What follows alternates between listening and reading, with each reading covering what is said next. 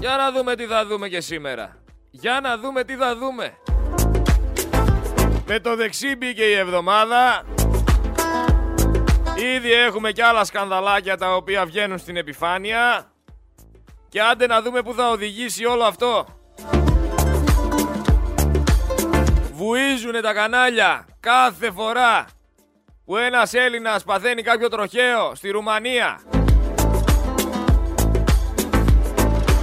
Σκόνταψε ο Έλληνας στο Κεμπέκ. Αλλά και στο εξωτερικό γενικά τι συμβαίνει. Αλλά για αυτό το πρεζόπλιο στην Τενερίφη δεν μιλάει κανένας. Κανένα κανάλι δεν το αναφέρει καν. Αυτό δεν είναι Ελλάδα.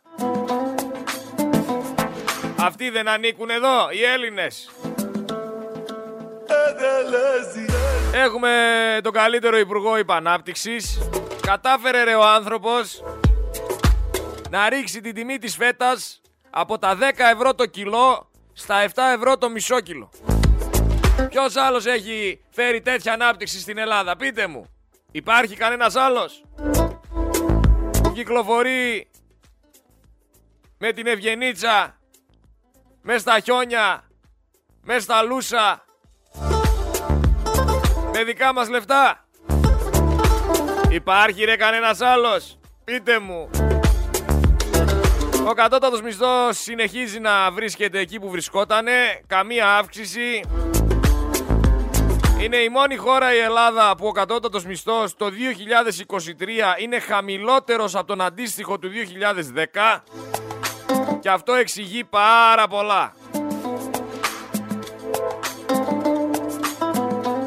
Γι' αυτό το καραβάκι όμως που πιάστηκε εκεί στην Τενερίφη βγήκε ο δικηγόρος και μίλησε και είπε ανέλαβα λέει τη νομική εκπροσώπηση της εταιρείας αυτή του πλοίου και αναφέρει για τα ναρκωτικά ότι όλα αυτά λέει δεν ξέρανε αυτοί που κατέχουν το πλοίο το τι ακριβώς γίνεται. Μέσα ήταν λέει δύο Αλβανοί και 11 Αιγύπτιοι.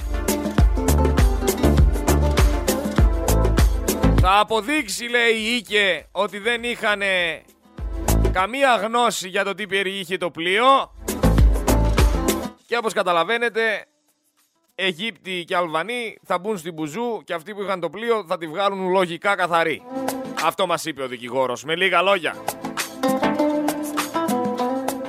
Ξανααναφέρω ότι βρήκανε κινητό και τάμπλετ του παιδοβιαστή Μίχου άνθρωποι οι οποίοι πήγαν να καθαρίσουν το κατάστημά του. Δεν το είχε συλλέξει η αστυνομία για 1,5 μήνα. Για να καταλάβετε τι έρευνα έκαναν. Για να καταλάβετε κατά πόσο θέλανε να πιάσουν αυτόν τον άνθρωπο. Αλλά μην πέφτετε τα σύννεφα. Στην Ελλάδα είναι απλά Δευτέρα. Στην Ελλάδα που μας έλεγε 26 Οκτώου το 2022 ο Μητσοτάκης ότι δεν γνώριζε ποιους παρακολουθούσε η ΕΕΠ. Ο ίδιος έβγαινε το Νοέμβριο και έλεγε ότι δεν υπάρχουν αποδείξεις για όλα αυτά. Και τώρα προχθές ο Μητσοτάκης εμποδίζει το Ράμο να καταθέσει τα επίσημα αποδεικτικά στοιχεία στη Βουλή. Γιατί; Γιατί τον εμποδίζει και δεν τον αφήνει να βγάλει στη φόρα τα στοιχεία; Άμα δεν έχεις τη φωλιά σου λερωμένη, δεν κάνεις τέτοιες κινήσεις. Όπως πολύ σοφά λέει και ο λαός, καθαρός ουρανός, αστραπές δεν φοβάται. Ένα άλλο πολύ μεγάλο σκάνδαλο για εμένα προσωπικά στην Ελλάδα που κανένας φυσικά δεν ελέγχει γιατί στην Ελλάδα ούτε ανεξάρτητη δικαιοσύνη υπάρχει ούτε έλεγχος. Ανεβαίνουν οι τιμές και μικραίνουν οι συσκευασίες. Σας το είπα, σας το ξαναλέω.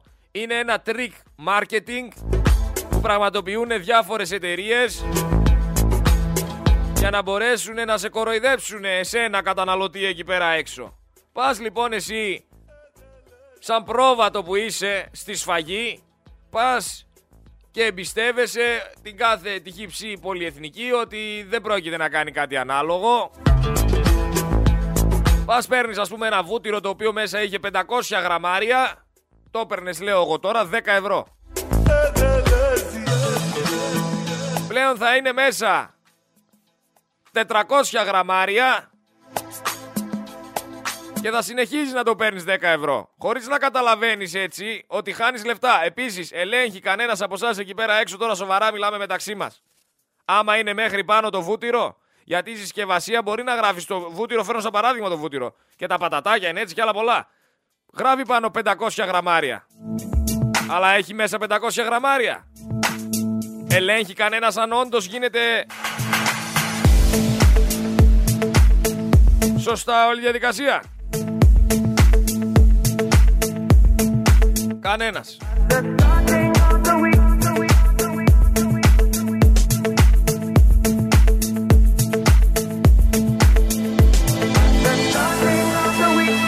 Ακούσουμε όμως ένα σχετικό ηχητικό. Ο Γενικός Γραμματέας Εμπορίου βγήκε και είπε τι περιμένατε να σας δίνουν με τις ίδιες τιμές ίδιας ποσότητας προϊόντα; Κρατάνε, λέει ο ίδιος τώρα, την ίδια τιμή και μειώνουν την ποσότητα. Αυτό που σας εξήγησα.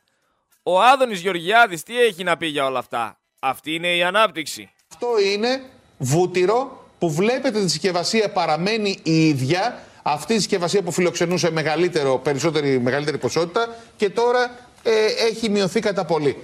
Αυτό είναι ένα ζήτημα, ε, κύριε Γενικέ, και νομίζω ότι πρέπει να το δείτε. Και άλλο, άλλη μια συσκευασία να σας δείξουμε. Μόλις τώρα μας ήρθε από τηλεθεατή. Είναι ο Μιλτιάδης τη στέλνει.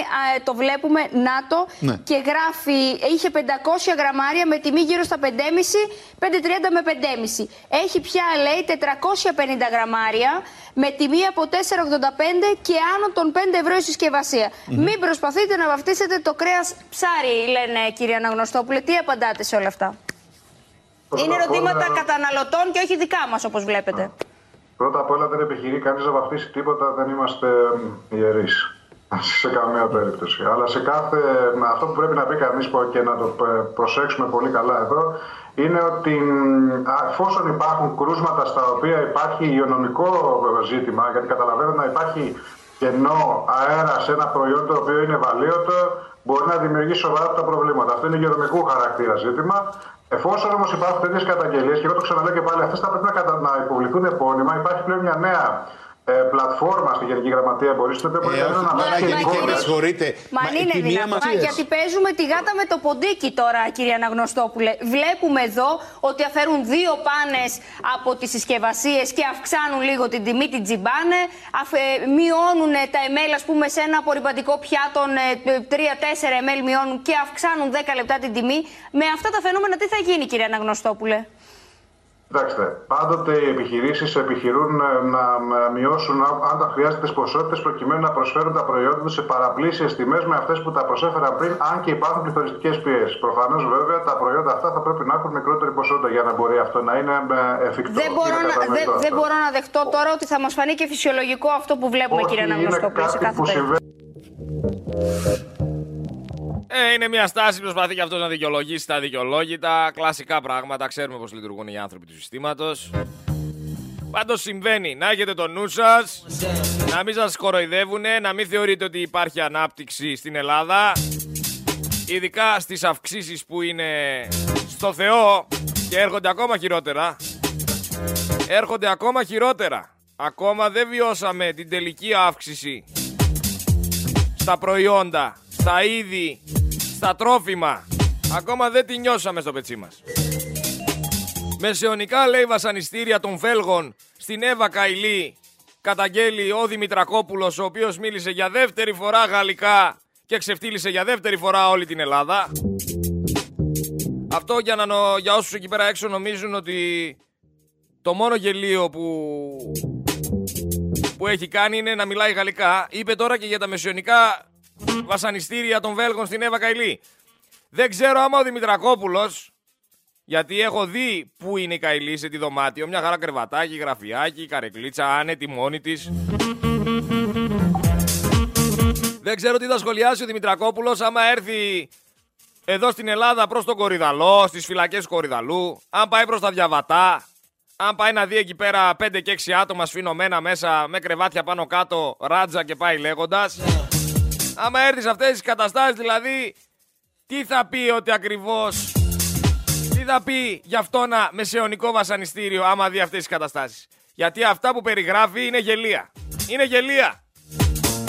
Λοιπόν, μηνυματάκι μπορείτε να στείλετε στο Viber, γιατί με ρωτάει τώρα ένας ακροατής εδώ πέρα. 6907 483 484 είναι το τηλέφωνο. Ή στην προσωπική μου σελίδα στο Facebook μπαίνετε σε Ρέτης Γρηγόριος ψυχολόγος ψυχοθεραπευτής. Το οποίο θα το αλλάξω επειδή με ζαλίσετε το κεφάλι. Θα το κάνω ραδιοφωνικός παραγωγός για να μπορείτε να ξεχωρίσετε επιτέλους ότι εδώ πέρα δεν είμαι σαν ψυχολόγος, είμαι σαν ραδιοφωνικός παραγωγός. Έτσι, φτάνει τόσο. Παρ' όλα αυτά, στο Βέλγιο η Καηλή παραμένει στη φυλακή. Ο Λιγνάδης στην Ελλάδα παραμένει ελεύθερος. Αυτό να το λέτε όταν σας ρωτάνε από ποια χώρα είστε. Απ' τη χώρα της διαφθοράς. Δεν γίνεται φίλε μου να δηλώνεις δημο... νεοδημοκράτης, δημοκράτης γενικά. Να θεωρείς ότι είσαι φιλελεύθερος, να ψηφίζεις Μητσοτάκη.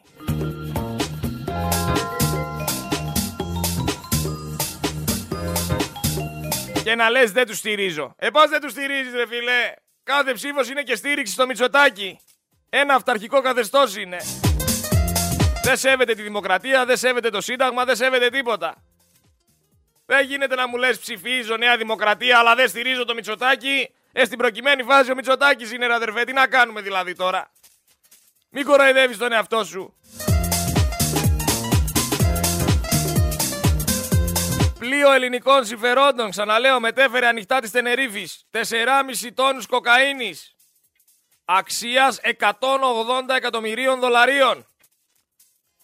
Η Ελλάδα που προοδεύει είναι αυτή. Η Ελλάδα που μας κάνει περήφανους. Η Ελλάδα που δεν θέλει κανένας να παραδεχθεί ότι υπάρχει. Αυτή η Ελλάδα είναι. Αν αληθεύει ότι το πλοίο με 4,5 τόνους κοκαίνη ανήκει σε εταιρεία που φτιάχτηκε τον περασμένο Μάη με κεφάλαιο 5.000 ευρώ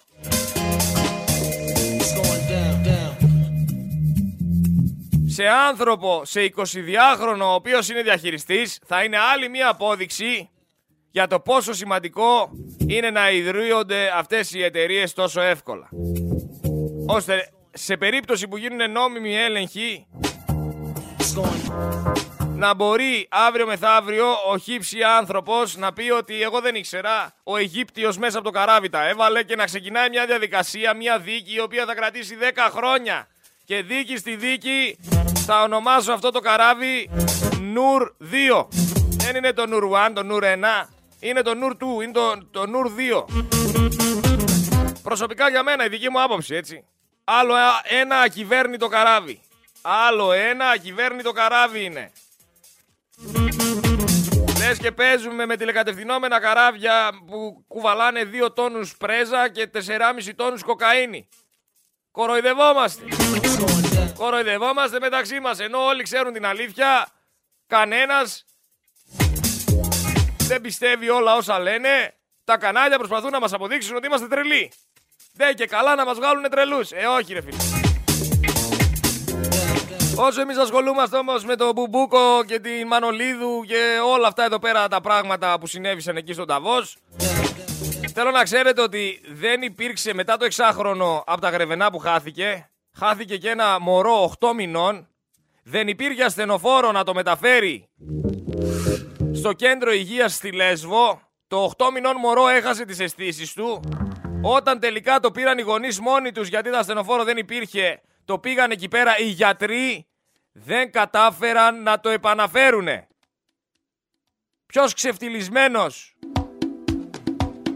από αυτήν τη χώρα θα πληρώσει για αυτό το έγκλημα; Ποιος είναι υπεύθυνος κατά τη δική σας άποψη εκεί πέρα έξω όσοι ακούτε που χάθηκε η ζωή αυτού του μωρού; Ποιος φταίει; Και συζητάμε ακόμα για διάλυση του εσύ Συζητάμε ακόμα για ιδιωτική υγεία.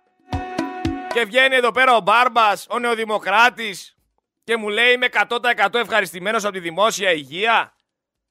Επειδή βόλεψε το παιδί του η Νέα Δημοκρατία ή και τον ίδιο. Γιατί όταν σε βολεύει ένα κόμμα και σε βάζει κάπου, το κραυγάζεις. Οι καλύτεροι δεν πάνε μαφία, δεν πάνε δολοφόνοι. Υποκρίνεσαι και λες ναι είναι το καλύτερο κόμμα σε όλο τον κόσμο. Εδώ πέρα έχουμε χάσει δύο ζωές. Εδώ πέρα μιλάμε για εγκληματίες. Κανονικά για εμένα, ο Υπουργός Υγείας θα έπρεπε να έχει παραιτηθεί. Που ένας Θεός τον λέει Υπουργό Υγείας. Γιατί για να, στο, να στηθεί ένα σωστό κράτος, από την αρχή αυτό που λέω, για να μπορέσει η Ελλάδα να γίνει ισχυρή, θα πρέπει να βάλεις τα πράγματα σε μία τάξη. Πρώτα απ' όλα, δεν γίνεται να γίνει υπουργός υγείας ένας άνθρωπος ο οποίος δεν έχει σχέση με την υγεία. Πρώτος κανόνας. Δικηγόρο έχουμε για υπουργό υγείας. Ο καθένας βγαίνει στα κανάλια, λέει ό,τι θέλει για την υγεία, μιλάει. Να μπουν όλα σε μία τάξη. Δεύτερον, πέρα από τους υπουργούς που πρέπει όλοι. Δεν θα μιλήσω μόνο για τον Υπουργό Υγείας και για τον Υπουργό Παιδείας που θα έπρεπε να είναι δάσκαλος.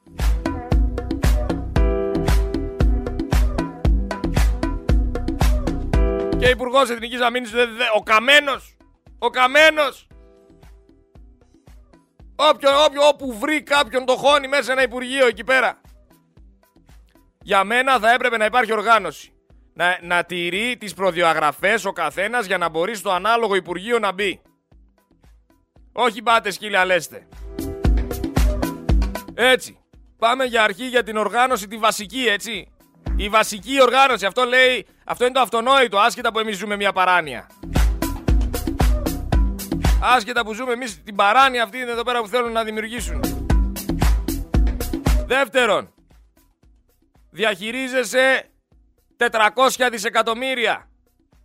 Λέμε τώρα ότι το ΑΕΠ είναι τόσο. Μην τρελαίνεστε και βγαίνετε πάλι και λέτε δεν είναι 400, είναι 260, είναι 320. Λέμε 400 δις. Διαχειρίζεσαι 400 δις και δεν δίνεις αναφορά σε κανέναν. Η διάβια, η ιστοσελίδα διάβια έχει πέσει εδώ και τρεις μέρες. Αν πατήσεις διάβια, σου βγάζει διάβια.gov.gr και μπαίνεις και είναι κατεστραμμένη η ιστοσελίδα. Και άμα ρωτήσεις κανέναν πώς θα αιτιολογήσεις όλα αυτά που κάνεις, πού είναι τα κοστολόγια, πού είναι ο προπολογισμό, θα σου πούνε μπες στο διάβια. Και πας να μπεις στο διάβια και το διάβια δεν δουλεύει. Πώς θα μάθω εγώ σαν πολίτης ρε που τρώνε τα λεφτά και τι τα κάνουν τα λεφτά αυτά; Πώς διαχειρίζονται το δικό μου το χρήμα; Τους δικούς μου φόρους; Πώς θα μάθω εγώ σαν Έλληνας πολίτης που πάνε τα λεφτά; Από το διάβια.gr. Το οποίο διάβια.gov.gr δεν δουλεύει.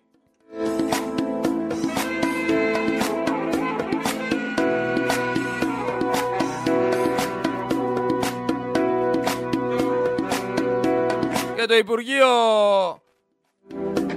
Ψηφιακής Διακυβέρνησης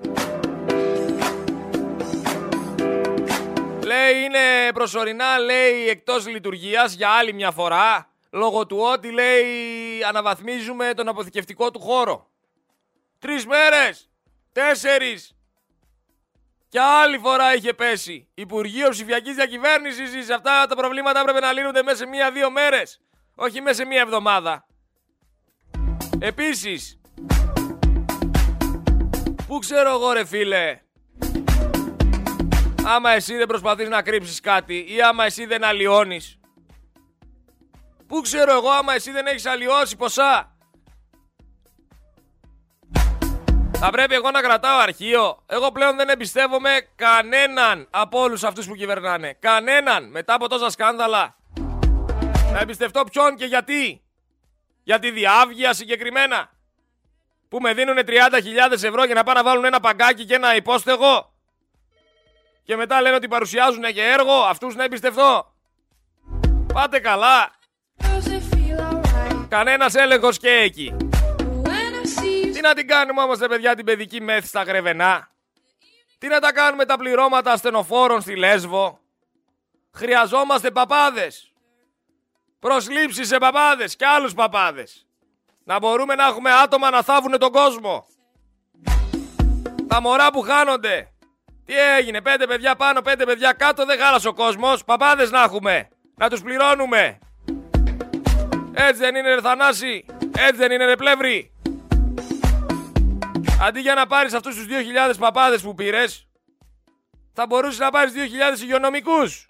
2.000 γιατρούς. Αντί για να πάρετε περιπολικά τα οποία είναι καθισμένα στη Ρεντίνα εδώ και πέντε μήνες και παραπάνω, θα μπορούσες να έχεις πάρει 30 περιπολικά κιόλας, όχι ένα. Θα μπορούσες να έχεις πάρει ρε φιλαράκι ασθενοφόρα. Να δημιουργήσεις και θέσεις εργασίας. Ρε στο τμήμα της λιτής απ' έξω έχει πέντε παρκαρισμένα Citroën που δεν θα δουλεύει κανένας εκεί. Είναι κάθε μέρα περνάω. Και άμα τους ρωτήσεις, σου λένε πόσα περιπολικά έχει. Ε, έχουμε δύο περιπολικά που δουλεύουν. Ναι, έχουμε και άλλα πέντε παρκαρισμένα έξω που δεν τα λειτουργεί κανένας. Γιατί δεν έχουμε προσωπικό. Αυτή είναι η Ελλάδα. Του ψωνίζω, ξοδεύω και λέω ότι έκανα έργο. Ενώ στην ουσία δεν έκανα τίποτα.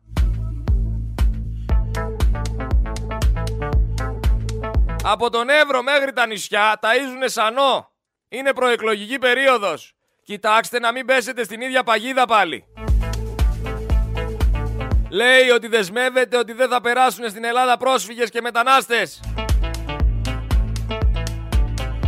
Έτσι λέει. Κάνει τουρ στη Βόρεια Ελλάδα και γενικά στα νησιά και λέει δεσμεύομαι ο Μητσοτάκης ότι δεν θα περάσουν στην Ελλάδα πρόσφυγες, λαδρομετανάστες και όλοι αυτοί. Το δεσμεύεται.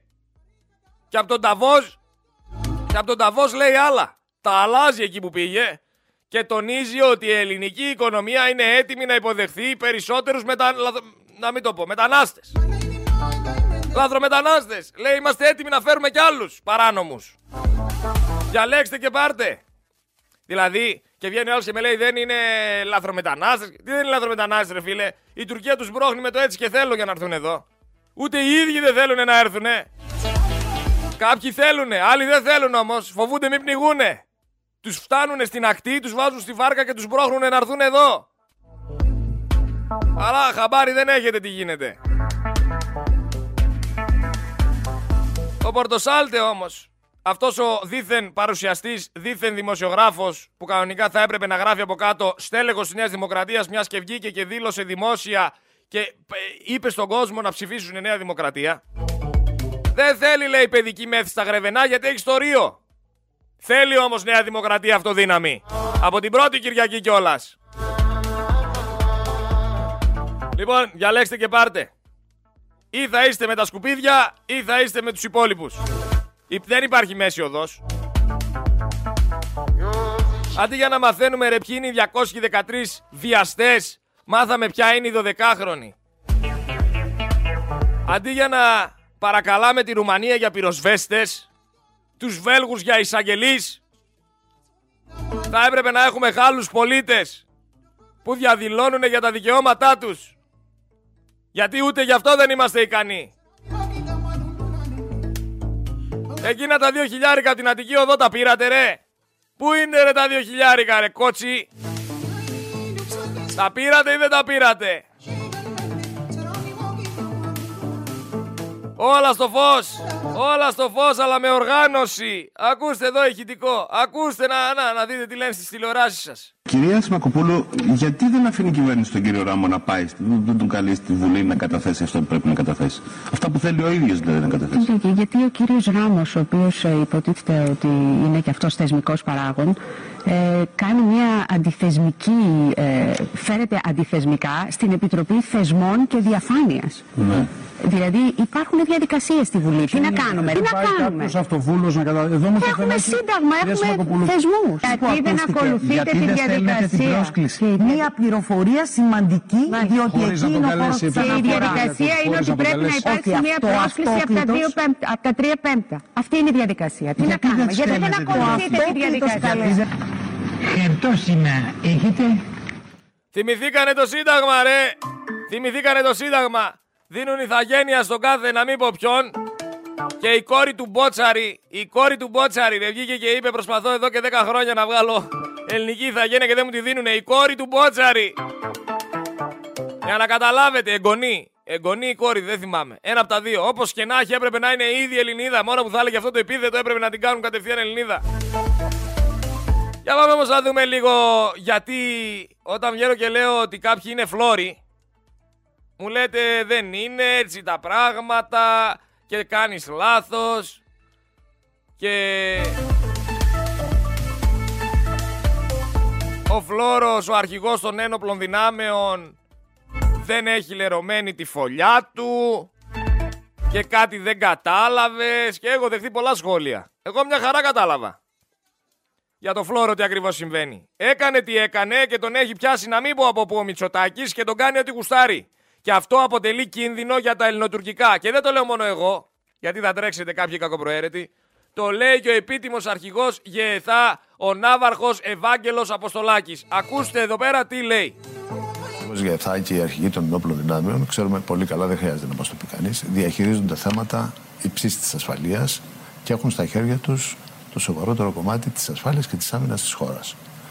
Εάν λοιπόν δεν τους εμπιστευόμαστε για κάποιο λόγο ή έχουμε ανησυχίες, δεν χρειάζεται ούτε να τους ούτε να τους παρακολουθούμε ούτε τίποτα. Ζητάμε την παρέτησή τους. Είναι πάρα πολύ απλό. Κανείς από τους αρχηγούς που ξέρω θα τους ζητήσει την παρέτησή του ο Πρωθυπουργό και θα πει όχι. Πάμε στο επόμενο στάδιο. Ναι. Άρχισαν να, φαίνεται, να φαίνονται ενδείξεις και δημοσιεύματα και πληροφορίες ότι παρακολουθείται ο αρχηγός Γεθά και ο αρχηγός Ναι. του στρατού, μαζί και όλους τους άλλους, τους οποίους δεν σχολιάζω. Δεν βγήκε κάποιος ξεκάθαρα να πει όχι, δεν παρακολουθείτε. Ή ναι, παρακολουθείτε, γι' αυτό το λόγο δεν βρέθηκε τίποτα. Ε, θα σας εξηγήσουμε. Γιατί δεν πρέπει να ξεκαθαρίσει η κατάσταση. Δεν μπορεί να έχει τον αρχηγό Γεθά σε ομοιρία. Και αν μαθαίνατε ότι σας παρακολουθούσε η ΕΕΠ και μάλιστα για μεγάλο χρονικό διάστημα, τι θα κάνατε; Καταρχήν ε, θα ήξερα ότι δεν έχω κάνει καλά τη δουλειά μου. Κάτι δεν πάει καλά. Και θα έπρεπε να το έχω πάρει χαμπάρι. Θα το σκεφτόσασταν πολύ για να παραιτηθείτε δηλαδή. Νομίζω αν δεν είχα καθαρές απαντήσεις, δεν θα μπορούσα να συνεχίσω να είμαι αρχηγός. Ναι. Το, το να παρακολουθείτε το στράτευμα και να μην, έχει, να μην εμπιστεύεσαι το στράτευμα και τους αρχηγούς του είναι, είναι, είναι μια μπόμπα. Ένα, ε, μια, μια, μια πολύ άσχημη κατάσταση στις σχέσεις ε, του στρατεύματος με την κοινωνία και με, και με, και, και με την κυβέρνηση. Ή- Γιατί όλα αυτά είναι ένα συνεχτικό κομμάτι. Ή τους εμπιστεύεσαι και τους αναθέτεις στο έργο που τους δίνεις ή ε, τους έχεις υπό ομοιρία. Δεν είναι καθόλου καλή εικόνα και στους απέναντι. Δηλαδή οι απέναντι ψ- πιθανόν να ακριβώς. τρέμουν και τα Έχουμε μια χέρια τους. ανατολική όταν- άσκηση και να συζητάνε μεταξύ τους οι αρχηγοί και να λέει Μας ακούει και η Τουρκία, ξέρω εγώ, ας πούμε, ή όποιος. Ε, δεν, δεν, δεν, είναι, δεν είναι καλό, δεν είναι καλή εικόνα όλη αυτή. Δηλαδή δεν αφήνει καλό συνέστημα και δεν είμαστε... Και αυτό πρέπει να, πρέπει να διορθωθεί. Δεν, δεν μπορεί να μένει έτσι. Πρέπει να υπάρξει Με λίγα λόγια, ο αρχηγός των ένοπλων δυνάμεων μας είπε ο Ευάγγελος Αποστολάκης ότι είναι σε ομοιρία. Αυτό που ακριβώς που είπα και εγώ πριν ξεκινήσετε να ακούσετε το, το ηχητικό. Ο ίδιος είπε ότι εγώ θα είχα παρετηθεί. Ότι η κυβέρνηση έβαλε βόμβα στο στράτευμα και ότι οι Τούρκοι με αυτή την κατάσταση που επικρατεί στην Ελλάδα τρίβουν τα χέρια τους. Τι άλλο θέλετε! Τι άλλο θέλετε να ακούσετε για να καταλάβετε τι συμβαίνει; Θέλω να πάω όμως κάπου αλλού. Θέλω να σας πάω σε ένα όνομα το οποίο ούτε εγώ ο ίδιος δεν ξέρω. Ούτε εγώ δεν ξέρω ποιος είναι αυτός ο άνθρωπος. Και κανένας τέλεχος της κυβέρνησης δεν γνωρίζει. Δεν ξέρω, τώρα έχει ακουστεί ότι μαζεύονται εκεί στο σπίτι του, ε, έχει ακουστεί ότι ντυλάρουνε κάποιες μίζες για εξοπλιστικά. Τώρα δεν ξέρω ακριβώς τι συμβαίνει, δεν υιοθετώ ό,τι διαβάζω φυσικά από τα, απ' τα νέα και ό,τι προσπαθώ και κάνω την έρευνά μου και βλέπω.